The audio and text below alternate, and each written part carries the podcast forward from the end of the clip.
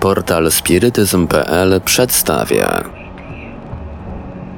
Wykłady spirytystyczne w Radiu Paranormalium prezentujemy zapis wykładu Konrada Jerzaka, przewodniczącego Polskiego Towarzystwa Studiów Spirytystycznych pod tytułem Sens i przyczyny cierpienia, wygłoszonego w czasie konferencji Reinkarnacja i życie po śmierci, która odbyła się 29 maja 2011 roku w Warszawie. Zapis wykładu dostępny jest do odsłuchania w portalu spirytyzm.pl. Ten pierwszy wykład w tej części, on ma za zadanie rozpocząć tak jakby takie spojrzenie na takie bardziej rzeczy, które dotyczą nas, nas samych, czy nasz, naszego życia. Mówiliśmy o, o sprawach filozoficznych, mówiliśmy o e, często bardzo o teorii, natomiast ponieważ Divaldo Franco będzie mówił o szczęściu, ja postanowiłem zacząć od tej drugiej strony, czyli od cierpienia. Jest to temat bardzo trudny. Rzeczywiście w momencie, kiedy, kiedy wybierałem, że będę mówił o, o cierpieniu, tak zacząłem się zastanawiać, w jaki sposób o tym powiedzieć, gdyż jest to rzecz, która dotyczy de facto każdego z nas. Natomiast jest to rzecz tak osobista, że ciężko jest, e, ciężko jest o tym mówić bez żadnych, bez żadnych emocji. Także temat jest dosyć trudny. Zacząłem się zastanawiać też, w jaki sposób oceniać cierpienie, czyli czy można powiedzieć, że ktoś cierpi bardziej, ktoś cierpi mniej, że jest to rzecz tak bardzo, tak bardzo osobista, że, że naprawdę trudno jest na to spojrzeć. Czy można porównać rodzaje cierpienia, prawda? czy można porównać cierpienie osoby, która urodziła się chora i od, od e, początku życia zmaga się z, e, z, jakim, z jakimiś trudnymi problemami. Czy można porównać to chociażby z cierpieniem matki, która straciła swoje dziecko? Czyli są, są tego typu historie, które dzieją się dookoła nas, czyli każdy z nas tak naprawdę, tak naprawdę z cierpieniem się styka i no, to jest część naszego życia. To, co jest, to, to jest bardzo istotne i można tak, tak jakby nawiązując do, do tej pierwszej części, gdy mówiliśmy o, o chrześcijaństwie, o Nowym Testamencie, możemy e, pomyśleć o słynnym kazaniu na górze, w którym Chrystus mówił o, o, o tym, kto jest e, błogosławiony, prawda, i kto będzie, e, na kogo czeka to Królestwo Niebieskie i mówi o, o cierpiących, prawda, czyli o cierpiących, czyli tak, tak naprawdę o każdym z nas. Bo każdy z nas przez chociaż krótką chwilę tego cierpienia zaznaje. Czasami jest to cierpienie duchowe, czasami jest to cierpienie fizyczne. Różne, różne są jego rodzaje. Postanowiłem zacząć od historii, która będzie w pewnym sensie początkiem tego, tego wykładu, a jednocześnie koniec jej poznamy na zakończenie, także wszyscy będą czekać, w jaki sposób się ona skończy. Jest to historia trudna, bo jest to jedna z tych, które najbardziej uderzają w człowieka i najbardziej e, doświadczają, czyli historia kobiety, matki, która straciła swoje dziecko. Chodzi o panią Celię Dinis, która jest Brazyliką. Ona miała trójkę dzieci. Wszystko wydawałoby się piękne i, i, i wspaniałe, gdyby nie to, że w wieku czterech, pięciu lat jej, jej syn, jedyny syn miał jeszcze dwie córki. Jeżdżąc na rowerze po, po ogrodzie, przewrócił się i uderzył tak niefortunnie głową, że nie udało się go uratować. Wówczas można sobie wy, wyobrazić, co taka osoba czuje, prawda, która, która jeszcze wczoraj e, jej świat jest wspaniały i nagle się zmienia i człowiek się zaczyna zastanawiać, dlaczego to się stało, dlaczego mnie to spotkało. Czyli są te takie pytania, które, które, które przychodzą teraz do głowy. Bardzo często zastanawiamy się, czy to, co się dzieje, jest faktem, czy to jest może jakiś sen. Czy ja, może człowiek tak podświadomie szuka odpowiedzi, szuka ucieczki od tego, co się dzieje, co, co go doświadcza, że często wyobraża sobie, nie, nie, to na pewno ja się zaraz obudzę i to wszystko się zmieni. Czasami, gdy chodzi o sen, rzeczywiście to się sprawdza, ale, ale wiemy, że, że życie e, różnie się toczy i różne historie nam opowiada. Podobnie było w przypadku pani Seli, która wówczas, jak sama wspomina, gdy stała nad trumną swojego, swojego dziecka, gdy gładziła go po głowie, pytała się swojej matki. Matki, która e, miała bodajże kilkanaścioro dzieci, z których kil, kil, kilkoro zmarło. Pytała się, mamo, jak ty sobie z tym, z tym radziłaś? I to jest jedna z tych odpowiedzi, prawda? I bardzo często pierwsze, co się nasuwa, jaki jest tego sens, to się dzieje. Dlaczego to mnie spotyka, ale także jak ja mam sobie z tym poradzić. I są to, są to pytania trudne, natomiast każdy z nas w jednym czy w drugim momencie życia je sobie stawia. Dlaczego każdy z nas? Bo jest jedne jedna taka wielka niepewność, która, która nas czeka, czyli śmierć. I każdy z nas z tą śmiercią się spotyka, ze śmiercią bliskich, a także swoją własną, jeśli, jeśli ona nadejdzie. I wówczas pojawiają się te pytania, czy jest gdzieś Bóg, który nad tym czuwa, czy jest, czy jest, jeśli jest, to, to dlaczego do tego dopuszcza, dlaczego takie rzeczy, rzeczy się dzieją. W przypadku pani Seli to nie był koniec, bo jakiś czas później wydawało się, że jej życie powróciło do jakiegoś, normalnego stanu. Jej starsza córka zapadła na gorączkę krwotoczną i również zmarła. Czyli z trójki dzieci straciła dwoje. Było to dla niej coś strasznego. Na szczęście miała olbrzymie wsparcie. Olbrzymie wsparcie w czymś, co, co często budzi wśród ludzi śmiech, no, no, zwłaszcza, zwłaszcza u nas w Polsce, natomiast nie w innych krajach, czyli w spirytyzmie czy w filozofii spirytystycznej. Ktoś może pomyśleć, okej, ona pewnie jakieś seanse urządzała, wywoływała duchy i to, to pomogło. Nie, spirytyzm jest czymś więcej niż tylko taką zwykłą, zwykłą zabawą. Żeby odpowiedzieć na to pytanie, poza spirytyzmem, oczywiście same przyczyny cierpienia, czyli dlaczego coś, coś się dzieje, można bardzo łatwo w wielu przypadkach wyjaśnić. Nawet, nawet w tym przypadku, prawda? Czyli cierpienie jest konsekwencją naszych czynów bardzo często. Jak spojrzymy na większość tego, co się z nami dzieje, to zauważymy, że rzeczywiście tak jest. Prawda? Czyli jeśli ktoś, kto, kto pali przez całe życie papierosy, narzeka, że, że zapada na raka płuc, prawda? No to może sam siebie winić. Również tutaj można powiedzieć, że to była konsekwencja, bo była pewna nieostrożność, prawda, czy być może matki, czy samego dziecka, prawda, czyli która, która to, to, to spowodowała. Są konsekwencje często, na przykład, czy ktoś nic nie je, czy ktoś je za dużo, prawda, zaczyna się źle czuć. Czyli gdzieś zawsze trzeba szukać tej równowagi. Jak spojrzymy na nasze, na nasze życie, czy większość problemów, czy finansowych, czy e, emocjonalnych, one mają przyczyny w tym, co się dzieje teraz, w tym, co zrobiliśmy tu i teraz w naszym życiu. Natomiast nie wszystkie.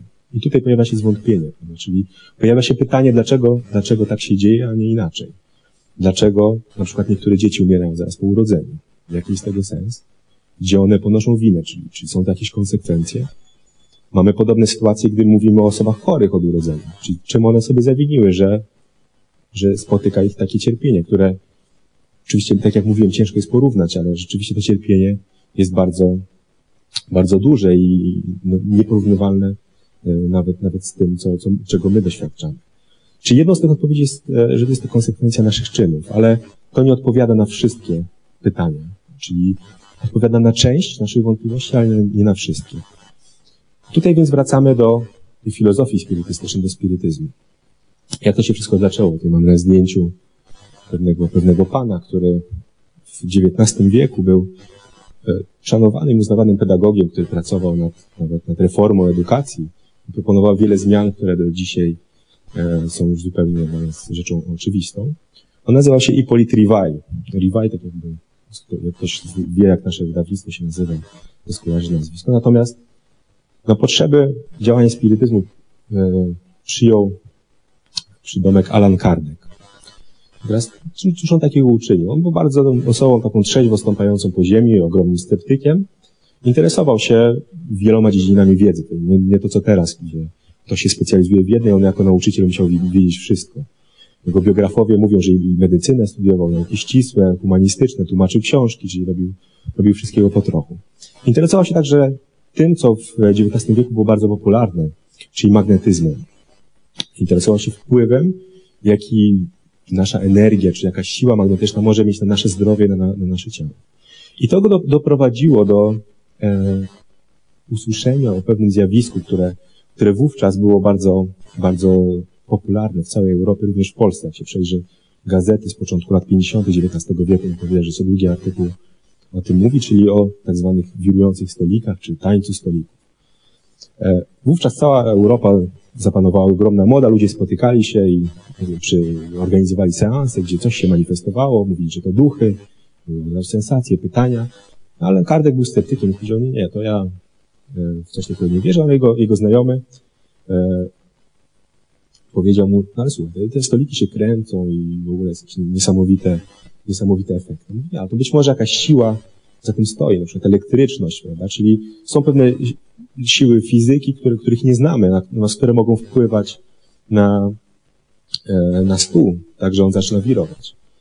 Więc Alan Kardec porzucił ten temat, natomiast ten znajomy przyszedł do niego mówi tak, ale te stoliki wirują, ale nie tylko wirują, one także mówią. No i tu wówczas pojawiła się taka lampka w głowie Alana Kardeka, no bo jakże to mówią, prawda? To już nie może być elektryczność, która, która sprawi, że stolik mówi. Co ciekawe, jak zaczął analizować ten temat, to ten stolik nie tylko mówił, ale on odpowiadał na pytania, które ludzie zadawają w, myśl, zadają w myślach. Czyli e, było to coś, coś, e, takie pójście krok dalej, coś więcej. Zaczął analizować ten temat, zaczął uczestniczyć w tych spotkaniach i zaczął zadawać pytania. No i oczywiście takie pytanie, które, które, wiele mu się nasuwało, prawda, czyli z kim ma do czynienia. Ten ktoś po drugiej stronie odpowiadał, że jest duchem, czyli duszą zmarłej osoby. Czyli mówi, ja żyłem kiedyś na ziemi, zmarłem, spotkałem fizyczna śmierć i teraz mówię z drugiej strony. Gdy sobie tak pomyślimy, możemy się od razu zapytać, jakie my pytania byśmy zadawali takiej osobie. Prawda? Gdy mamy możliwość rozmawiania ze zmarłymi, to co byśmy się pytali. I to wówczas tym żyła cała Europa, Ameryka Północna. Wszyscy te pytania zadawali. Znaczy, jakie państwo, tak można pomyśleć, czy o co my byśmy się zapytali duszy zmarłej osoby. No więc ludzie pytali się, gdzie są pochowane skarby. Młode dziewczęta się pytały, czy wyjdą dobrze za mąż. Czy młodzi chłopcy pytali się, czy będą bogaci, czy będą mieli piękne żony. Zadawali takie pytania. Oczywiście z drugiej strony uzyskiwali odpowiedź. Natomiast tak jakby Alan Kardec zaczął analizować i zauważył, że jest pewne błędne założenie. Rzeczywiście można się pytać duchów, czy też dusz zmarłych o pewne sprawy, natomiast zauważył, że one odpowiadają zgodnie ze swoją wiedzą. Czyli nie wiedzą wszystkiego. Czyli to tak jakbym ja dzisiaj na ulicę poszedł i zaczął się pytać ludzi, czy będę bogaty. No więc sobie pan by powiedział tak. A Pani by powiedziała, że no nie, a ktoś inny by powiedział coś innego, prawda? Czyli trzeba wiedzieć, komu zadawać pytania. Prawda? Mogę się pytać o zasady fizyki, zapytać się kogoś, prawda, tutaj z obecnych. Jeśli ktoś jest nie wiem, profesorem fizyki, odpowie mi. Reszta osób powie mniej więcej. Niektórzy mogą wiedzieć, że coś wiedzą, a tak naprawdę nie będzie. Podobnie jest z duchami. Natomiast Alan Kardec zauważył, że jest pewna grupa duchów, które przewyższają inne pod względem i wiedzy, i dobroci. Czyli mają dwie rozwinięte cechy, którym, których bardzo często brak jest nam na Ziemi. I to do nich zaczął kierować pytania. Zaczął kierować pytania, ale nie pytał się tylko ich, pytał się także innych duchów, które e, na innych spotkaniach, czy z udziałem innych mediów, zbierał korespondencję e, osób, które, e, które te, te pytania, czy podobne seanse organizowały. W tym momencie tych odpowiedzi zaczęło, zaczęło przybywać i on zauważył, że one są niesamowicie logiczne z jednej strony, a z drugiej, że odpowiadają na pytanie i są niesamowicie zbieżne ze wszystkim dookoła. Czyli na jednym spotkaniu duchy mówiły to samo, co na drugim, na trzecim, na czwartym. Okazywało się, że w jednym kraju mówiły to samo, co w innych. Odpowiada na pytania. On nie pytał się oczywiście, gdzie są pochowane skarby, ale zaczął zadawać pytania o sens życia, o to, co się dzieje z nami na śmierci, po śmierci, czy jesteśmy szczęśliwi, czy nie. Pytał się o cierpienie, jaki jest sens, jakie są jego przyczyny. W 1857 roku zauważył, że, to zaczyna mieć już jakieś olbrzymie, olbrzymie ramy, że są to takie odpowiedzi, które pomagają ludziom. Przez to zdecydował się wydać książkę zatytułowaną Księga Duchów, w której te odpowiedzi zebrał i w której y, odpowiedzi prawda, i pytania i ułożył je y, systematycznie zaczynając od tematu Boga, kim jest, e, czy jakie są dowody na Jego istnienie. Później przechodząc do, do tematu duchów, czyli tak naprawdę pytania, kim my jesteśmy, jaki jest sens tego e, życia na Ziemi, skąd przychodzimy, dokąd zmierzamy, dlaczego cierpimy, jaki jest, jaki jest tego sens. Natomiast tematem cierpienia zajął się bardzo, bardzo aktywnie, również w kolejnej, kolejnej książce, która z punktu widzenia Polski jest też ważna, bo są tam dwa przekazy otrzymane w Krakowie. Książka zatytułowana jest Ewangelia według spirytyzmu i ona jest dosyć specyficzna, bo tam Alan Kardec, możemy przypuszczać jakieś niesamowite rzeczy, rewelacje na temat życia Chrystusa, on powiedział, nie, ja biorę Nowy Testament i szukam w nim tego, co jest najważniejsze, czyli przekazu moralnego, czyli tego, co, co, co pokazuje, czym jest dobra, a co zło. I co tak naprawdę w Nowym Testamencie jest najważniejsze, o czym ludzie najmniej mówią prawda? Czyli zastanawiają się nad jakimiś cudami Chrystusa, a nie, nie zastanawiają się nad tymi słowami, które mogą być inspiracją dla innych. Jeśli spojrzymy na ludzi, którzy, którzy czują się pra, prawdziwymi chrześcijanami, niezależnie od tego, do jakiego kościoła czy wyznania należą, to jeśli oni są rzeczywiście kimś dla nas inspirującym, to dlatego, że żyją zgodnie z tym przekazem moralnym. Więc Allan Kardec zebrał i zaczął analizować poszczególne, poszczególne zdania, poszczególne fragmenty pod tym kątem. W 1866 roku opublikował właśnie tą, tą książkę, w kolejnych rozdziałach znajdujemy odpowiedź na, na liczne pytania o, między innymi o przyczyny, przyczyny cierpienia. I mamy rozdział piąty, który zatytułowany jest Błogosławieni strapieni, czyli krótko mówiąc wszyscy, którzy, którzy cierpią. I mamy trzy e, części, w których analizuje bardzo ważne tematy. Czyli po pierwsze sprawiedliwość ziemskich cierpień. Czyli innymi słowy odpowiedź, dlaczego na przykład to mnie spotyka, dlaczego nie spotyka kogoś obok, czy dlaczego to ja cierpię z powodu choroby, a nie mój sąsiad. Czy to jest sprawiedliwe? Mówią mi, że Bóg jest sprawiedliwy, ale jakoś tego nie widzę. Kolejna rzecz, czyli to, o czym mówiliśmy, czyli analizuję przyczyny cierpień z obecnego życia. Czy to, to, co jest, wydaje mi się, najbardziej dla nas logiczne. Czyli jeśli ja coś zrobię źle, no to do mnie wraca. Prędzej czy później. Czasami nie wróci, ale czasami wróci z ogromną siłą, prawda? Czyli jeśli komuś wyrządzę krzy, krzywdę, on będzie chciał być może się zemścić. Ale nawet takie proste sprawy, prawda? Czyli jeśli jestem nieostrożny, to mo mogę ulec wypadkowi. Czyli są to, są to rzeczy, które, które są bardzo jasne, ale które nie wyjaśniają wszystkich przyczyn. Jest to, co jest takie kluczowe tutaj, czyli przyczyny cierpień z przeszłości. Czyli jeśli założymy, że żyjemy tylko raz, to wielu cierpień nie da się wyjaśnić, nie da się wyjaśnić ich sensu, nie da się wyjaśnić ich przyczyn. Natomiast duchy, te mądre i te inteligentne, które my nazywamy duchami wyższymi, one mówią nam, że nie żyjemy jeden raz, żyjemy wiele razy. Czyli, że reinkarnacja jest faktem. I co ciekawe, nie tylko one, wiele innych duchów również o tym mówi. Nawet jak się wczytamy w książkę księdza katolickiego François Bruna, powiedzcie im, że śmierć nie istnieje, w której ten ksiądz zbiera, e, zbiera tak jakby listy, które rodzina otrzymywała od, od, swoich, od swoich bliskich. E, w tej książce, w tych, e, w tych listach, te duchy mówią to samo. Mówią, że żyjemy wiele razy. Co dla księdza katolickiego oczywiście jest pewną konsternacją, więc on musi komentować. Pisze, no co prawda duchy mówią to samo, co w książkach Kardeka, ale tam reinkarnacja to nie może tak za bardzo istnieć, ale już idzie krok dalej, bo dopuszczają, mówi, że no czasami Bóg może pozwolić na to, żeby e, człowiek mógł, się wcielić jeszcze raz. Czyli to, co mówił nasz poprzedni prelegent, pan, pan, pan Prokopiuk, że może ma ktoś jakieś sprawy niedokończone, prawda, które chce dokończyć. Mamy tyle rzeczy do, do dokończenia, więc musimy, musimy e, tym, tym się zająć. Więc w przypadku reinkarnacji, z punktu widzenia księdza Bruna, ja mogę powiedzieć, że jest podobnie jak to, to, co, to, co mówią duchy w książce Kardeka. Czy my idziemy krok dalej, mówimy, że to nie jest tak raz czy dwa, że tak naprawdę każdy z nas musi się wcielać wiele razy. I tutaj znajdujemy odpowiedź na, na przyczyny naszych cierpień. I tych kilka fragmentów postaram się teraz e, przytoczyć i zanalizować. Czyli jaka jest ta wizja świata, którą przedstawiają nam duchy, jak ona odpowiada na pytania, czy po pierwsze tego dobrego i sprawiedliwego Boga, jak to można połączyć z tym, że niektórzy cierpią to bardzo. Prawda? Czyli jak, jakie to cierpienie ma, ma dla nas, jaki ma dla nas sens. Więc pierwsze, żebyśmy odpowiedzieli sobie na to pytanie, musimy zadać sobie kolejne pytanie, kim jesteśmy. Czyli kim jest każdy z nas. Więc duchy odpowiadają, jesteście duchami takimi jak my. I jest to też bardzo różnego, bo kontakt z takimi bytami z drugiej strony jest znany wszędzie. Mamy, jak czytamy Stary Testament, znajdujemy wiele, wiele przykładów. Jak słuchamy opowie opowieści o Mahomecie, który spisuje Koran, no to on też dostał od anioła Gabriela, który jest bytem z, z drugiej strony. Zresztą w Koranie jest napisane, że istnieją dżiny, które się z ludźmi kontaktują. Znajdujemy w, w ezoteryce, ale wszędzie praktycznie. Nawet w kościele katolickim mówi się, że e, prawda, święci się nam ukazują.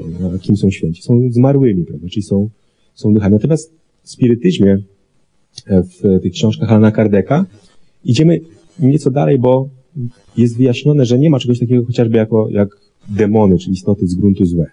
Czyli mówią, że wszyscy jesteśmy duchami, czyli każda dusza każdego człowieka jest de facto taka sama. Czyli wszyscy powstaliśmy w ten sam sposób. Natomiast każdy z nas prowadzi różną drogę. Natomiast to, co jest dobre, że cel jest dla nas wszystkich ten sam. Czyli każdy z nas jest stworzony prosty, nieświadomy. Czyli jesteśmy istotami, które są stworzone, nie mają żadnego doświadczenia, żadnej wiedzy. Natomiast naszym celem jest doskonałość. Czyli my musi, musimy dotrzeć do tej doskonałości. Natomiast gdybyśmy sobie wyobrazili świat, gdzie każdy kroczy tą samą drogą, to byłby bardzo nudny. Gdyby wszyscy chodzili tak samo ubrani, tak samo wyglądali, o tym samym by mówili, to nie wiem ile czasu by można było wytrzymać. Dlatego każdy z nas może wybrać własną drogę. Czyli każdy z tych duchów na samym początku zaczynamy powolutku, natomiast każdy z nas wybiera jakąś, jakąś e, swoją drogę. Czasami jest to droga dobra, czasami zła. Różne, różne są tego e, przyczyny, natomiast wy, wynika to z tego, że każdy ma z nas wol, wolną wolę. Czyli każdy może zdecydować, co zrobi, co, e, w którą stronę pójdzie. Czyli to jest, to jest takie wy, wymaganie, bo bez tego no, by bylibyśmy maszynami, kiedy mówimy o jakiejś predestynacji i tak dalej, no to, to nie odpowiadam na to pytanie, to znaczy staniemy się maszyną, dla której los już jest e, los już jest z góry prawda, przesądzony, więc, więc tak naprawdę po co, po co żyć. Natomiast tutaj jest tak, że powstajemy jako nieświadomy i, i prosty byt, duch, który rozwija się i dąży do doskonałości. Oczywiście od istoty, która nic nie wie, nie ma żadnego doświadczenia, do doskonałości jest bardzo długa droga. Więc jeśli ktoś pomyśli, że można byłoby w ciągu jednego życia przebyć, no to, to jest w dużym błędzie. Czyli potrzebujemy wielu żyć, po to, żeby spotkać różne uwarunkowania, żeby dowiedzieć się czego, jak najwięcej o różnych, o różnych sprawach. Tak jak mówiliśmy tutaj o chociażby wcielaniu się kobiet w mężczyzn, ciała mężczyzn, prawda, i tak dalej.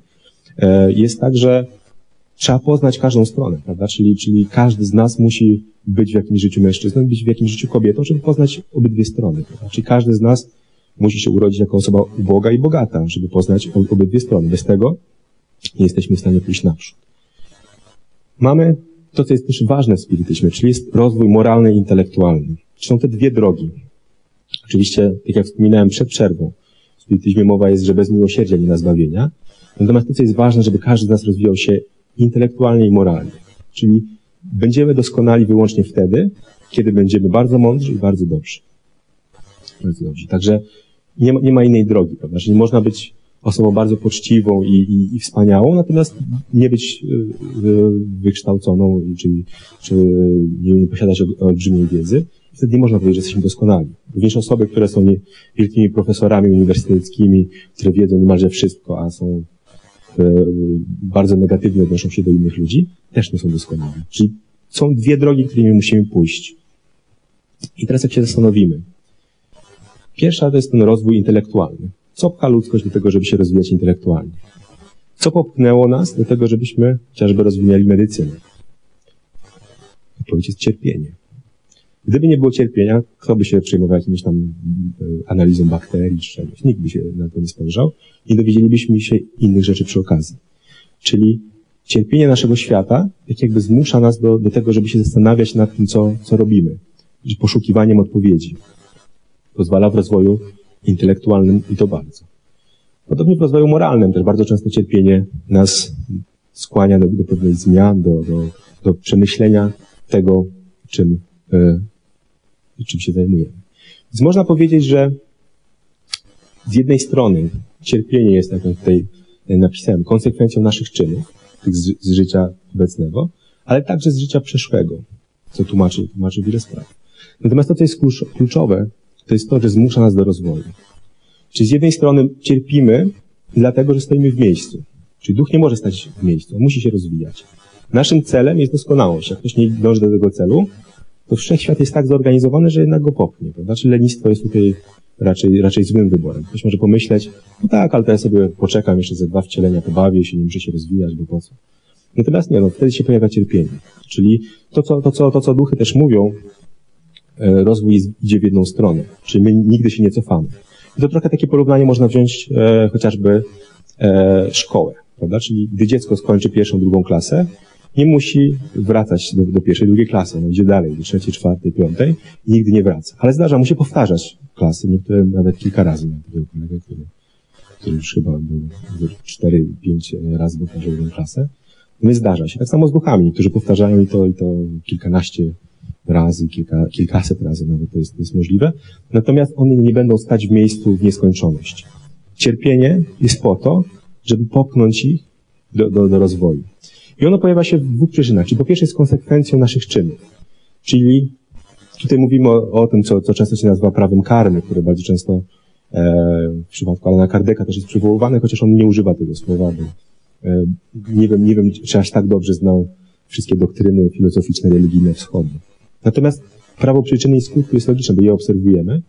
Natomiast jeśli spojrzymy na ciąg naszego, naszego życia nie jako jedno fizyczne życie, które, które w tej chwili przeżywamy, ale jako ciąg od tej nieświadomości do doskonałości, to rozumiemy, że coś, co zrobiliśmy źle w poprzednim życiu, może się przełożyć na życie następne i kolejne. I tak właśnie się dzieje. I o tym mówią nam duchy, które opowiadają, że cierpieli z tego i tego powodu.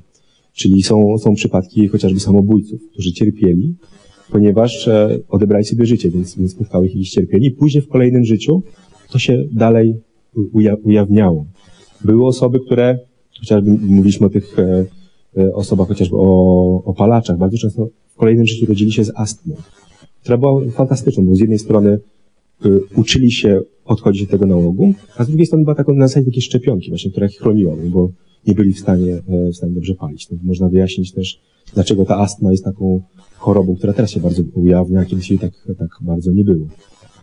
Także, także są, są pewne, pewne rzeczy i te, te, te przyczyny cierpienia mogą, mogą być rozmaite. Mogą, e, natomiast to, to, to jest ważne, że każdy czyn, on ma jakąś konsekwencję, płynie z niego e, konsekwencja, czy teraz w tym życiu, czy w następnym. Czy ktoś może powiedzieć, o, jemu się udało, był bogaty, wydawał pieniądze na, na błahostki, e, prawda, źle traktował ludzi, ale, ale zmarł i nic mu się nie stało. Natomiast w kolejnym życiu to się zmieni. I e, jest, to, jest, to, jest to coś, czasami te zmiany są, są olbrzymie i nawet już po drugiej stronie, czyli po śmierci, gdy ci ludzie widzą, że, że ci, którymi pomiatali, jacyś służący, mają lepszą pozycję, są szczęśliwsi, to jest dla nich bardzo irytujące, a z drugiej strony to jest powodem do olbrzymiego wstydu. Dlatego taki duch, który, który widzi, że postąpił źle, chociaż nie spotkały jakieś konsekwencje, on bardzo często może sam chcieć pewne rzeczy naprawić. To, co się mówi, że oczywiście ważne jest, prawda, czy komu wyrządziliśmy na przykład jakąś krzywdę. Ważne jest, jaka to była krzywda, jaka była nasza intencja. Ale nie zawsze będziemy mieli okazję akurat tej osobie to wynagrodzić, więc musimy pomagać innym, bo tak jakby bierze się tak jakby na wadze na sumę czynionego dobra i sumę czynionego zła. Jeśli nie mamy możliwości naprawić konkretnego zła, róbmy inne dobro, prawda? Czyli starajmy się, żeby te, ta, ta, ta część wagi e, z dobrem przeważyła. E, I bardzo często duchy same decydują się na to, żeby naprawić pewne błędy. Stąd też można powiedzieć, że cierpienie jest często naszym wyborem. Czyli to my decydujemy się na jakieś życie, po to tylko, żeby naprawić to złego, co uczyniliśmy. Prawda? Czyli ja mogę zdecydować się, że e, powiedzmy urodziłem się w takiej rodzinie, po to, żeby powiedzmy nauczyć się czegoś, czyli żeby albo żeby odkupić jakąś winę, albo czegoś się nauczyć. I to jest taki, taki podwójny sens tego, tego, czemu ma służyć cierpienie. Znaczy z jednej strony naprawia moje błędy, z jednej strony można to nazwać karą, ale tak naprawdę to ja sam siebie karzę, bo ja sam, sam źle czyniłem, a z drugiej strony ja chcę się czegoś dowiedzieć. Prawda? Czyli ktoś może chcieć, e, powiedzmy, nie wiem, urodzić się z jakąś chorobą, żeby dowiedzieć się lepiej, w jaki sposób taka osoba to odczuwa, prawda? Czyli w jaki sposób może, może, może funkcjonować, żeby, żeby to jej pomogło w, w kolejnych, e, w kolejnych wcieleniach. Więc przyczyn tych cierpień może być wiele. Natomiast bardzo ważne, że bardzo często właśnie to jest to, co my sami sobie wybieramy. Nie mamy jakiejś możliwości e, tutaj e, ol, olbrzymiego wyboru, bo nie wybieramy sobie dokładnie tam w szczegółach wszystkiego, natomiast wybieramy ogólną, sobie ogólną drogę. To, co duchy mówią, gdy jesteście podróżnikiem, który wchodzi na górę, to spoglądając na dół widzicie, jaką drogę macie do przebycia i zobaczcie, że jeśli pójdziecie jedną, będziecie mieć więcej kłopotów a, niż drugą. Oczywiście jest takie pytanie, no tak, ale te duchy mogłyby sobie wybierać jakieś łatwiejsze, a to w sumie może takie łatwiejsze sobie wybiorę życie, to będzie mi lepiej, prawda, że, że to tak stopniowo, nie muszę to wszystkiego naraz. Natomiast to takie jest myślenie ziemskie, prawda? duchy myślą inaczej, one chcą jak najszybciej dotrzeć do, do doskonałości. Dlaczego? Dlatego, że one widzą, jak szczęśliwe są te duchy doskonałe. To różne reakcje powoduje, bo niektóre, niektóre duchy e, się bardzo tym irytują i bardzo zazdroszczą, przez to starają się nam zaszkodzić, dokuczyć, sprowadzić nas na, na, złą drogę, żebyśmy my cierpieli. Takie pewnie w, w, Polsce bardzo dużo jest takich właśnie duchów, bo, bo my tacy jesteśmy, że prawda, ciągniemy, jak się mówi, że w, e, że w piekle są kotły, to, to tylko kotła Polaków nikt nie musi pilnować, bo tam jak jeden próbuje się wydostać, to reszta go wciąga do środka. Także, także to trochę jest tak z duchami, prawda? Czyli ja nie mogę być szczęśliwy, to inni też nie będą. Więc one, one w ten sposób reagują. Inne z kolei widząc to szczęście, nie widzą go cały czas, czasami, czasami jest im pozwolone, by je, by je zobaczyć. One chcą do niego dążyć i chcą dążyć jak najszybciej, bo sobie myślą, no tak, ja teraz cierpię, mam e, ciężkie, ciężkie życie, a- mogę mieć e, i będę miał lepsze, więc jak najszybciej powinien do tego dążyć. Więc e, proszą o to jak naj, naj, najtrudniejsze życie. Nie zawsze sobie dają radę i to jest, to jest kolejny, kolejny, kolejny problem. Mamy też od razu takie pytanie, prawda, czyli jeśli takie cierpienie jest czymś wyborem, albo jest konsekwencją jego czynu. Czy powiedzmy, ma- mamy jakąś osobę, e, która, która jest bardzo chora, czy, czy e, nie wiem, może się poruszać, czy my powinniśmy jej, jej pomagać? Bo tak sobie pomyślimy, no tak, to ona sobie to wybrała. Albo może to jest jakaś tam coś źle zrobiła i teraz ma, ma za swoje, prawda? Czy, czy nie lepiej, żeby, żeby to się toczyło e, swoim biegiem? Czy może ja nie powinienem tego dotykać w ogóle i, i, i nie podchodzić? Natomiast to, co wracając do tego, tego głównego zdania, które wypowiedziały duchu, duchy, bez miłosierdzia nie ma zbawienia, to pokazuje, co powinniśmy robić, prawda? Czyli e, nie mówią bez współczucia nie ma zbawienia, czy bez bierności nie ma zbawienia, tylko bez miłosierdzia, czyli dawania tej miłości innym i pomagania im w każdej możliwości. I to, co duchy e, odpowiadają na takie pytanie, mówią, a może właśnie te cierpienie tej osoby miało dojść do końca i właśnie wy się pojawiliście tutaj, żeby jej w tym pomóc, prawda? Czyli, czyli jest coś, coś takiego, jest taka historia od razu też, e, też bardzo, bardzo ciekawa, że był taki e, mężczyzna, który był ateistą, jechał samochodem i nagle widzi jakaś taka wioska, jaka dziewczynka na kolanach się modli. I on tak podchodzi do niej i mówi, a dlaczego ty się modlisz? On mówi, no jestem z biednej rodziny, nie mamy na chleb, nie mamy, moi moi rodzice nie mają pracy, są schorowani, więc, więc y, nic dzisiaj nie jadłam, więc się modlę do Boga, żeby mi pomógł. On mówi, wiesz, tam żadnego Boga nie ma, ale tak wiesz, szkoda mi się cię to zrobiło, to masz tu trochę pieniędzy e, i, e, i, i trzymaj sobie, kup sobie do jedzenia, coś pomóż rodzinie. No więc ona podziękowała, on odjechał i później wracał i patrzą, widzi, że ona znowu się klęczy i się modli. Więc on podchodzi do niego, ale dlaczego się modlisz? Przecież mówię ci, że Boga nie ma i że, że, że, nie, że, że on ci nie pomoże. Dla- Dlaczego ty się modlisz? No mówi, no teraz się modlę, żeby mu podziękować, bo on zesłał mi e, właśnie Pana, który, który mi pomógł. I to na tej, na tej zasadzie właśnie działa. Także, także powinniśmy robić to, co jest w naszej mocy. Powinniśmy pomagać, e, pomagać innym, nawet jeśli ich cierpienie jest jakąś konsekwencją ich czynów. I to, co jest ważne, czyli w spirytyzmie też często ludzie szukają e, mediów, spirytystów, po to, żeby e, na przykład, gdy bardzo cierpią, czy gdy są chorzy, czyli szukają przykład wyzdrowienia. I my w spirytyzmie nikomu wyzdrowienia nie obiecujemy. Mówimy, że to nie od nas zależy, prawda? Czyli jeśli nadszedł moment, no to, no to może się to zdarzyć i są tego typu przy, przypadki, że ludzie, którzy przychodzili e, na, na spotkania, którym, którym spirytyści pomagali, później nawet e, z dnia na dzień, e, prawda, na przykład, wiem, czy przychodziły jakieś e, choroby typu nowotwór e, ku, zdumieniu lekarzy. Natomiast to, spirytyzm mówi, że my nie dajemy leczenia, ale tak jak Chrystus, że On też nie mówił, "O, przyjdźcie do, do, do mnie, ja was wyleczę. On mówił do mnie, przyjdźcie, do, on mówił do ludzi, przyjdźcie do mnie, ja dam wam pocieszenie. I to jest to, co spirytyzm przynosi, bo z jednej strony on pokazuje nam ważną rzecz. Jeśli rozmawiamy z duszami zmarłych, to co to znaczy? To znaczy, że po śmierci dalej będziemy istnieć. Czyli jeśli oni istnieją, to i my też możemy.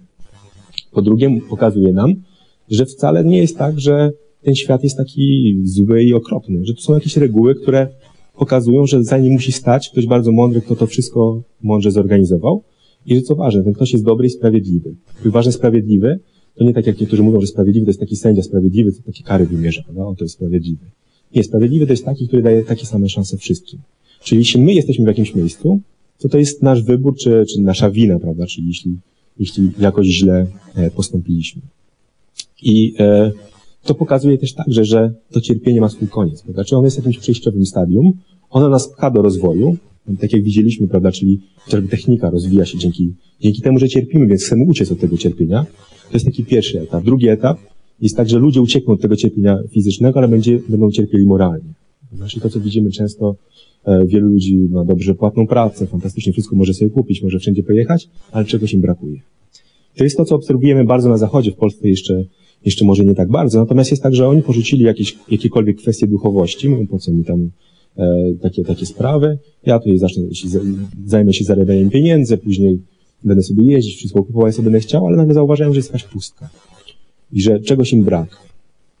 I to cierpienie moralne i wewnętrzne popcha im- ich ku rozwojowi moralnemu, czyli ku zmianie życia, bo zauważą pewną zasadę, która jest e, nawet taka rozsądna, jak, jak e, wyobrazimy sobie, jak, jak działa nasz organizm. Czyli nasz organizm nie rozróżnia, czy robimy coś dla innych, czy dla siebie. Czyli jeśli innym pomagamy, innym dajemy jakieś rzeczy, czy e, to tak jakby on reaguje tak, jakby, jakbyśmy my dostawali. Prawda? Czyli, czyli w momencie im więcej dobra przekażemy innym, tym lepiej będziemy się czuli. Im więcej zła czynimy innym, tym będziemy się gorzej czuli, bo nasz organizm będzie myślał, e, prawda, czy, czy, czy nasz mózg, czy, czy też e, jeszcze głębiej jest jest nasza dusza, że to my sami, sami sobie wyrządzamy krzywdę. I to można obserwować, prawda, czyli ludzie, którzy wchodzą w jakieś negatywne, e, negatywne sytuacje, oni tak jakby nakręcają się sami, później, później się niszczą. Większość chorób tych cywilizacyjnych no, jest związana właśnie ze stresem, z negatywnymi emocjami. Także mamy, mamy tutaj e, te rzeczy i tak jak, tak jak mówię, w spirytyzmie, to, to, co jest Oczywiście cierpienie nie jest niczym przyjemnym, prawda? Natomiast spojrzenie na to, że to cierpienie ode mnie zależy, że ja cierpię dlatego, że albo coś zrobiłem źle y, i teraz muszę się nauczyć, żeby tego nie robić, czy to nie jest też taka karma na zasadzie automatu, prawda? Czyli, że coś zrobiłeś źle, to musisz cierpieć. Nie, to jest tak, że dopóki ja nie nauczę się robić inaczej, to będę cierpieć. Czyli jeśli ja coś zrobiłem źle i od razu zrozumiałem to, to tego cierpienia nie, nie będę musiał tak, tak bardzo znosić, prawda? Czyli ważne jest to, czy to jest na zasadzie takiej, nie wiem, jak wyobrażamy sobie rodziców, którzy podchodzą e, do, do dzieci, prawda? Czyli żaden dobry rodzic nie jest taki, który każe dziecko i każe mu, nie wiem, przez e, ileś tam czasu, nie wiem, czegoś, czegoś tam nie robić, czy, czy, czy e, jakieś rzeczy inne, inne robić za karę. Natomiast e, nawet jeśli dziecko już prawda, pożałowało, już przestało jakoś postępować, ale on utrzymuje nie, bo ma być kara taka i taka, tyle i tyle. Czyli wiadomo, że dobry, dobry rodzic, on tą karę przerwie, bo już zrozumie, że jej sens nie jest taki, żeby ktoś cierpiał, tylko żeby to dziecko się czegoś nauczyło. I tak samo jest e, wśród duchów, że, że czy, czy też duchów wcielonych, tak jak, tak jak my wszyscy tutaj na sali. Że cierpienie trwa, dopóki, e, dopóki tak jakby nie zrozumiemy, co źle zrobiliśmy. Jeśli zrozumiemy, jeśli zaczniemy się zmieniać, jeśli zaczniemy naprawiać nasze, nasze błędy, to cierpienie przestanie trwać. To, to, to widać nawet czasami w tym samym życiu, czyli ludzie, prawda, przestają chorować, przestają, czyli choroba odchodzi z dnia na dzień. Czyli to jest, pewne rzeczy mają sens tylko i wyłącznie wtedy, kiedy, e, kiedy tak naprawdę do czegoś prowadzą. A sensem cierpienia jest to, żeby nas uczyć, prawda? czyli żeby, żebyśmy się rozwijali intelektualnie i moralnie. Jest też wiele, wiele takich przypadków, prawda, czyli jak jest e, chociażby to pytanie e, słynne, które filozofowie bardzo długo debatowali, jaki jest sens chociażby e, śmierci dzieci zaraz po urodzeniu, prawda? czyli jaki to jest dla nich sens. Sam Kościół był tutaj w dość dużym e, problemie, bo, bo gdzie takie dziecko wysłać? Do nieba, piekła, czyśćca? No więc tak do nieba, no to w sumie byśmy wysłali, prawda, bo takie dziecko niewinne, no to byśmy, e, by było, było wspaniale. Ale z drugiej strony na przykład inni muszą tutaj siedzieć, pracować, prawda, i e, wypełniać wszystkie zalecenia, być dobrymi ludźmi, żeby do tego nieba trafić. Takie dziecko już tak od razu e, trafia. Do piekła też jego nie wyślemy, no bo co złego zrobiło. Oczywiście są też tak do końca nie wiadomo, więc tam wymyślali już jakieś limby i inne miejsca, w które, e, w które takie dziecko miało trafić. Natomiast nikt nie był w stanie powiedzieć, jaki jest sens tego, prawda? Czyli dlaczego tak się dzieje, że, że takie dzieci umierają, co, co one złego zrobiły, jaki, jaki to, e, do, do czego to ma prowadzić. I duchy odpowiadają tutaj bardzo, bardzo prosto i bardzo jasny sposób, prawda? Że takie cierpienie, ono dla samego dziecka niekoniecznie ma jakiś olbrzymi sens. Ono ma sens dla jego rodziców, prawda? Czyli to jest, jest taka jakby konsekwencja ich czynu, czy też sam, czasami wybór, którego sami dokonali. Bardzo często oczywiście, jeśli dziecko się urodziło, to mu, musi być w nim jakiś duch wcielony. Nie? Natomiast e, często ten duch sobie sam wybrał, prawda? Czyli, że się wcieli po to, żeby pomóc komuś innemu. Czyli, czyli dla niego to, te życie jest tak krótkie, że nie, nie, ma, nie ma większego znaczenia, ale on to robi dlatego, żeby pomóc innym. Kolejnym przypadkiem są to, e, kiedy, kiedy to, to, to cierpienie, czy ta, ta wczesna śmierć ma sens dla samego ducha. To jest wcielanie się e, duchów osób, które popełniły samobójstwo. W momencie popełnienia samobójstwa dochodzi do różnych, do różnych przemian, czy w samym, e, w samym tym ciele duchowym, który, który, e, które ulega pewnym, pewnym modyfikacjom, które, żeby ono wróciło do, do swojego dawnego e, funkcjonowania, musi przejść przez krótkie wcielenia, kiedy ono będzie się odbudowywało. Bardzo często tego typu e, przypadki, e, przypadki się zdarzają. Tutaj nawet nasz gość Divaldo Franco może sam ze, ze swojego życia e, kilka przytoczyć e, e, przy, przykładów tego, tego typu. Także są to, są to bardzo, bardzo istotne, istotne rzeczy. I tak jak mówiłem na, sam, na samym początku, prawda, czy mówiłem o tej historii e, tej pani Seli, która, która straciła dwójkę dzieci. Jak ta historia się skończyła? Był w Brazylii pewien człowiek, który on już e, nie żyje, ale urodził się 101 lat temu. E, nazywał się Chico Xavier. Był to prosty taki chłopak, z, powiedzieliśmy, ze wsi niemalże, bo to, bo to mała miejscowość, w której, żeby znaleźć książkę jakąkolwiek, no to, to był duży, duży problem. On od początku był jakiś dziwny, bo tam mówi, że jakieś rzeczy widzi dookoła siebie, jakieś duchy. Ze swoją mamą, która zmarła, też rozmawiał i tak wszyscy do niego podchodzili dziwacznie. E, natomiast zaczął szokować wszystkich dookoła, gdy, gdy zaczął publikować swoje książki, bo się okazało, że te książki, e, no to jest niemożliwe, żeby ktoś, ktoś z prostym wykształceniem, on ledwo, szkołę podstawową skończył, żeby ktoś był w stanie je napisać. Czyli książki typu e, historia, powiedzmy, czy, czy, czy powieści historyczne z e, czasów e, życia Chrystusa, czyli opisy starożytnego Rzymu, Jerozolimy, czy ktoś tam, trzeba byłoby w bibliotekach siedzieć długimi godzinami, żeby je napisać. Czy historię życia z zaświatów, czyli tak jakby chociaż e, książka Nasz Dom, w której duch lekarza opisuje e, swoją, swoją historię w zaświatach. Nasz Dom jest pierwszą z serii e, i w kolejnych on opisuje jakieś bardzo słownictwo podaje medyczne, więc, więc ktoś, kto nie był lekarzem, no nie byłby w stanie takiej książki napisać. Pisał również wiersze, chociażby jeden, pierwszy jego, pierwsza jego książka Parnas Zagrobowy, to jest zbiór wierszy, w których każdy z nich jest pisany stylem innego poety, e, poety e, brazylijskiego albo portugalskiego. Czy tak jakby ktoś tam wydał taki tomik z wierszami Mickiewicza, Asnyka, e, Staffa i wszystkich poetów naj, najbardziej znanych w Polsce i każdy był potwierdzany przez specjalistów od literatury, że jest pisany dokładnie takim samym stylem. Co ciekawe, niektórzy ci autorzy kontynuowali swoje wiersze pisane za życia. Więc taki, jeszcze tym bardziej jak dodamy, że taki chłopak, który podstawówkę skończył, coś takiego napisał, no to na pewno musiało, e, musiało szokować. Kolejnej książki pisał, e, podpisywał e, na nazwiskiem literata e, brazylijskiego, do tego stopnia, że wdowa po nim podała go do sądu o plagiat. Powiedziała, że niech sąd zdecyduje, czy to mój mąż rzeczywiście pisze ze światów, czy to jest, e, czy ja do tego prawa autorskie mam, prawda? Czyli skoro to mój mąż, no to ja powinienem jakieś pieniądze za to dostawać. No, oczywiście sąd odrzucił Powiedział, że prawa autorskie do, do śmierci, potem już nie, nie. Także jak duch pisze, no to, no to nie, ma, nie, ma, nie ma prawa autorskich. Natomiast to, co jest ważne, e, to, co jest ważne, po, że w tej pierwszej części życia Chico pisał książki, natomiast drugi zaczął pisać listy. Listy bardzo intrygujące, bo te listy sprawiły, że do niego zaczynały zjeżdżać się tłumy. Setki, tysiące ludzi codziennie. E, po co? Co w tych listach takiego było?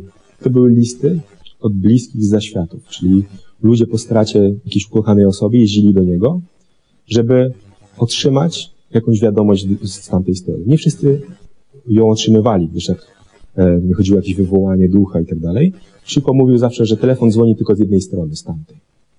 Znaczy, żeby mieć pewność, że to jest ta osoba, musimy poczekać na sygnał, bo ona nie zawsze ma możliwość e, nawiązania kontaktu.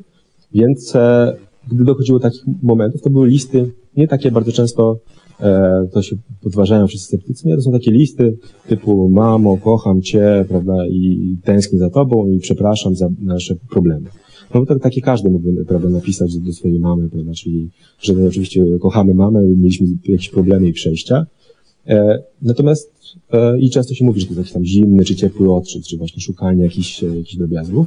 Natomiast jeśli wyobrazimy sobie, że do tego Shiko zjeżdżają się tłumy, że nawet nie ma możliwości przepytywania tych osób, czy katalogowania w jakikolwiek sposób, a z drugiej w tych listach zawierał mnóstwo szczegółów. Imiona, nazwiska, e, czy rodzaj śmierci, który dana osoba przeżyła, czy na wypadek, czy, czy śmierć jakaś naturalna, czy w wyniku choroby. Czy oni odpisywali, to były listy nie bardzo ogólne, tylko e, tam mamo, pozdrów brata, no i takiego i takiego, który poszedł na medycynę, to jest dobry wybór, porozmawiać z ciocią, która, żeby, żeby coś tam zrobiła, żeby, e, i, i uważaj na, na to i na tamto, czyli bardzo, bardzo szczegółowe, szczegółowe e, opisy, które człowiek się zastanawia, prawda, czy skąd to się bierze, czy to jest jakieś oszustwo, czy to rzeczywiście jest tak, że życie po śmierci istnieje. Tak jak e, książki Alana Kardeka mają silne przesłanie filozoficzne, to znaczy odpowiadamy na nasze pytania, to część ludzi cały czas pozostaje sceptykami, czy ta czy rzeczywiście te, te duchy istnieją, czy to nie jest tak, że ktoś sobie wymyśli jakąś historię piękną, żeby nas uwieść tutaj, prawda, i e, żebyśmy nagle, nagle, nagle w coś uwierzyli. Tutaj jest tak, że nie, że nie chodzi o, o wiarę, prawda, i taka, taka ciekawa historia, tak jak Divaldo Franco kiedyś mówi, rozpoczął jeden wykład, i to był wykład Stanach Zjednoczonych, był tłumacz, który taki zaaferowany, bo pierwszy raz tłumaczył, i Divaldo zaczyna słowami, nie wierzę w życie po śmierci. No tłumacz się przestraszył. Ja, nie, tego nie przetłumaczę. Nie, nie, no proszę przetłumacz. Nie, nie, ja nie przetłumaczę tego, no bo to jest wykład o życiu po śmierci. No to jak pan mówi, że nie wierzy, no to o co chodzi? Mówi, przetłumacz. Nie wierzę w życie po śmierci. Nie, nie, nie, ten tłumacz się bronił, bronił, w końcu przetłumaczy, no i Divaldo kontynuuje, ja wiem, że życie po śmierci istnieje. Czy to jest ta różnica między wiarą a wiedzą? I tutaj Chico Xavier jest takim przejściem między jednym a drugą, drugą stroną. Czyli gdy, gdy wczytamy się w te listy, gdy poznamy historię tych ludzi, którzy za tymi listami stoją, bo to są prawdziwi ludzie, to nie są e, wymyślone, wymyślone historie, chociażby tak jak e, tutaj ta jedna, który, od której zacząłem, to zobaczymy, że to jest coś więcej. Była grupa e, spirytystów, lekarzy, która postanowiła to przeanalizować. Oni jeździli od rodziny do rodziny, do osób, które otrzymywały tego typu e, przesłania od, od bliskich i sprawdzali wiarygodność tego, co było napisane. Teraz takie pytanie, ile tam mogło być w tych listach błędów? Pierwsze to ważne, prawda? Czyli często jak ktoś oszukuje, no to gdzieś tam się jakąś pomyłkę zrobi, prawda? Czyli to widać, chociażby jest e, ten e, film Medi- Medium, kiedy jedno takie medium mówi, o, widzę kogoś na, na F, literę, na jakieś imię, to być może jest twój tata, brat i tak próbuje aż trafi, prawda? Później, o, widzę jakąś wodę, to może jakiś staw, może jakieś jezioro, może jakieś morze i tak e, próbuje, próbuje dojść, natomiast zawsze jakiś tam błąd gdzieś popełni, spróbuje z niego sprytnie wybrnąć. Natomiast ile było błędów e, w przekazach Chico Xaviera? Było zero błędów. Czyli wszystkie informacje, które były podane, były prawdziwe. One mogły być informacjami, o których osoby, które otrzymały ten list, nie wiedziały. Natomiast wszystkie były prawdziwe. Jeśli dodamy do tego, że przykład jeden list był napisany po włosku, w jednym były słowa z języka hebrajskiego, akurat chodziło o rodzi- rodzinę żydowską, której, której syn e, zmarł i on przekazywał informacje. Przekazywał informacje e, związane z, z kulturą żydowską, której Noshiko też, też za bardzo nie mógł poznać. Zaczynamy się zastanawiać, prawda, czyli jak to, jak to się dzieje. I na pewno takie panie jak e, pani Celia, którą, którą, którą pokazałem na początku, ona miała to szczęście, że od dziecka e, interesowała się, czy, czy żyła w tej filozofii spirytystycznej. Czyli ona wiedziała, jakie są przyczyny cierpienia. Ona wiedziała, jaki jest jego sens. Ona wiedziała, co ma robić, że ma pomagać innym. I było jej trochę łatwiej. Natomiast takim, takim naprawdę wspaniałym momentem, który zmienił jej życie, było to, kiedy dostała list od swojego dziecka. Tego chłopca, który zginął na e, wypadku na rowerze. Czy ta historia, ona ją bardzo zmieniła, bo tak jakby to był ten krok dalej, czy ona też już, gdyby, gdyby się zapytać, czy ona wierzy w życie po śmierci, powie nie, ja wiem, że życie po śmierci istnieje. Ja wiem, że to mój syn z tamtej strony przekazał mi tą wiadomość, żebym e, przestała cierpieć, przestała, przestała, e, przestała, przestała się zamartwiać, przestała płakać. I to, co jest ważne w przypadku Chico Xaviera, jaką radę on daje e, tym ludziom, którzy przychodzili, to byli ludzie naprawdę w, często w skrajnej depresji, w bardzo trudnych sytuacjach. On przekazywał im te listy i to on i wszystkie duchy mówiły jedno, prawda? czyli są pewne rzeczy, które już się nie odstaną, prawda? czyli stało się trudno, musimy, musimy z tym żyć, natomiast musimy poświęcić nasze życie dla innych. Czyli to była taka jego inspiracja, on to przekazywał, przekazywał każdemu, czyli to, że zginęło twoje dziecko, to jest wiadomo olbrzymia tragedia, olbrzym, olbrzymia strata. Ale spróbuj teraz być matką dla innych dzieci. Spróbuj pomagać innym. Czyli nie zatrzymuj się w jednym miejscu, nie, powiedzmy, nie zamykaj oczu na świat, nie zamykaj się w swoim pokoju, wyjdź do innych i pomagaj innym. Bo to jest to, jest to przesłanie spirytyzmu, czyli bez miłosierdzia nie ma prawda? Czyli pomagajmy innym. Co to jest miłosierdzie? Ktoś mnie kiedyś zapytał. Ja nie mam pieniędzy, ja nie mogę tam nikomu pomagać. Mówię, nie, to nie chodzi o pomaganie, pomaganie za pomocą pieniędzy. Można kogoś wysłuchać, prawda? Czy jak mało osób, e, e, prawda, często rozmawiamy i często, często nikt, e, nikt nas nie słucha, prawda? Czyli wysłuchajmy kogoś do końca. Czyli wszyscy ludzie mają jakąś, odpowie, jakąś opowieść, e, która, która na pewno pomoże nam czegoś się dowiedzieć. Czasami są to zwykłe gesty na co dzień, czyli, e, czyli pomoc komuś, do której nie, nie potrzeba pieniędzy, czyli e, to co, to, co w tej chwili tutaj próbujemy z tą konferencją też zrobić, czyli, czyli ten zysk ze sprzedaży biletów chcemy przekazać też dla, e, dla jednej z fundacji charytatywnej, żeby pomóc jednemu chłopcu, który jest chory na autyzm. Także zrobienie takich gestów, natomiast w możliwości. I każdy gest jest ważny, prawda? Czyli jedni będą mogli przekazać milion dolarów na jakiś cel, inni będą mogli przekazać złotówkę, albo w ogóle nie będą mieli, ale komuś pomogą na przykład, prawda? Czyli, nie wiem, e, jakieś takie, takie proste, proste czynności, czy, czy nawet kogoś, komuś przebaczą, do kogoś e, zwrócą się z kimś, porozmawiają, prawda? Są takie drobne gesty, natomiast to o nie chodzi, bo to one budują no, na ten, ten, ten ciężar, na tej, na tej wadze e, dotyczącej, tej wadze dobra, która, która ma przeważyć to zło, bo jak ta waga na sam dół e, pociągnie i to, zło prawda, przestanie istnieć, to wtedy dopiero możemy powiedzieć, że jesteśmy doskonali i wtedy dopiero dojdzie, dotrzemy do naszego, naszego celu, który jest celem każdego z nas i to, co spirytyzm nam mówi, że wszyscy, wszyscy go osiągniemy, czyli wszyscy kiedyś, którzy tutaj siedzą, będą, będą doskonali. Także no. Dziękuję za uwagę.